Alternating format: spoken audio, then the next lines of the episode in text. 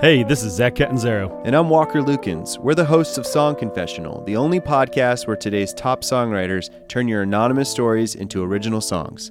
This week, we've got a salacious tale of train platforms and anonymous hookups. Austin songstress Buffalo Hunt transforms the confession into a cinematic indie pop gem, exploring the dark pleasures of our bad decisions.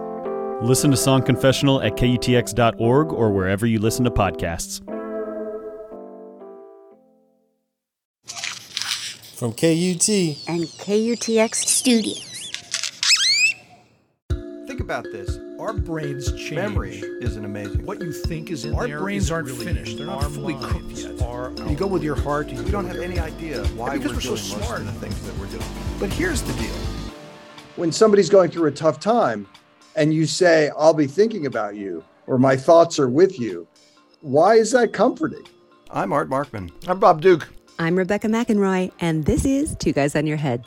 Today, porosity. There's a paper in, in a 2022 issue of the journal Current Directions in Psychological Science by Tanya Luhrmann and Kara Weisman, introducing a concept that they call porosity. And the idea here is that if you think about it, most of us are aware of the fact that our thoughts are somehow our own and they are caused in some way by our brains. And yet at the same time, we also hold these beliefs that somehow our thoughts may influence other things. For example, you might have a superstition in which you're watching a sporting event. You don't want to think a particular thing because you're afraid that that's going to influence the outcome of the game, that your favorite team's going to lose because you thought the wrong thing or you wore the wrong thing.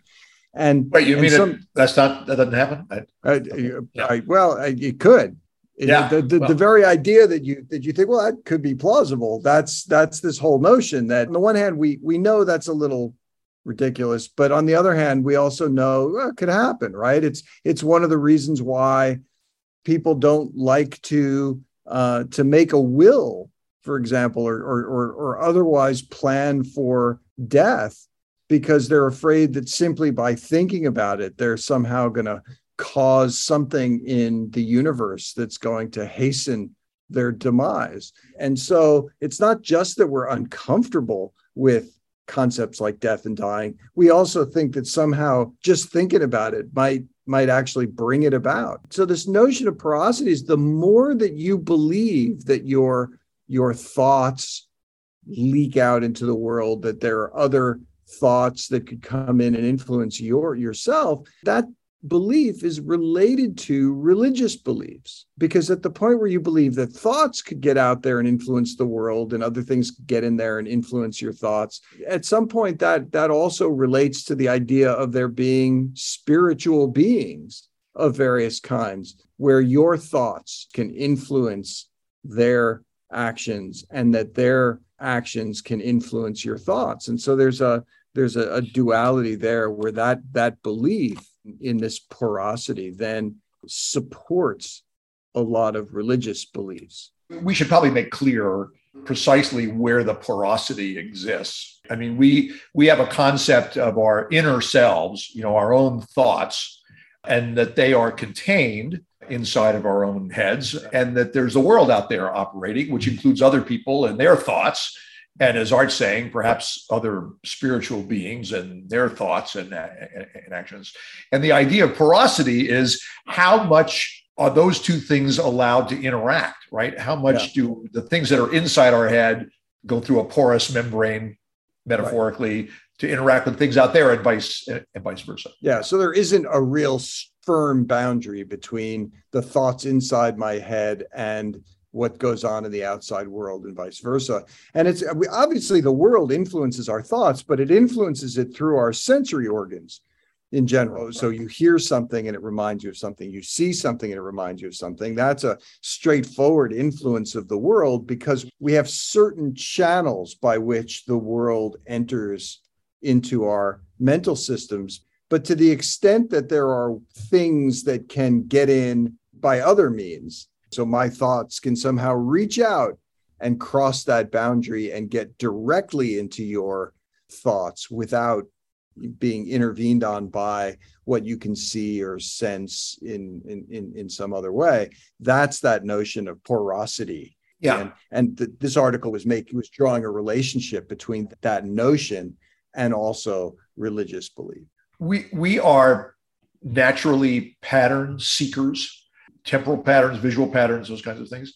And so yeah when things are coincident you know we have some idea and then an idea now is observed in the outside world you know we think wow look look, look what just happened there. And of course we always think that effects precede causes and that temporal sequence is indicative of cause and effect when often it's just random variation. All of that contributes to this mean, the idea is that, that people can differ in the degree to which they think this is going to happen. So some people just think, nope, that's ridiculous. The only way that information can come into my head is through my sensory systems, and then it's there. And other people, I think, believe deeply that their thoughts influence what's going on in the world around them and vice versa.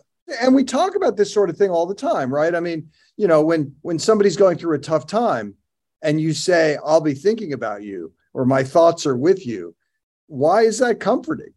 It, I mean, it's comforting in part because of this belief that if I'm thinking about you, then I'm somehow sending some energy your way that's going to be positive. Yeah. So we use this kind of language all the time with the expectation that there is some amount of influence on the world that seems to be happening as a result of some of the kinds of things we think about.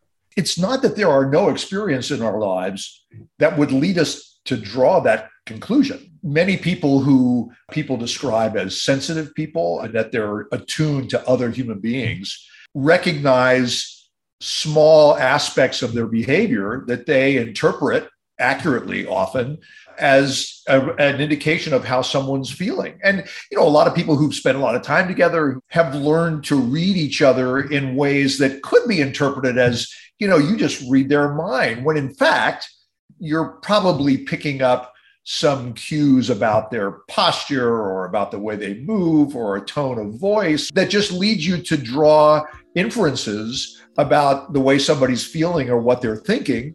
I could see how easily how somebody could interpret well i just i can kind of see into that person's thinking a little bit. And it, it, it wouldn't be inaccurate to say well in a way you do but as Art was saying a minute ago, it's through your sense receptors. It's through what you're seeing or hearing or feeling or something, and not just about some telepathy that's going between your heads.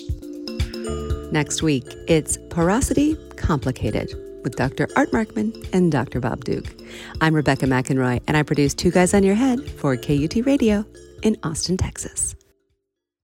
We're tracing the decisions that gave us the housing situation we have in Austin today.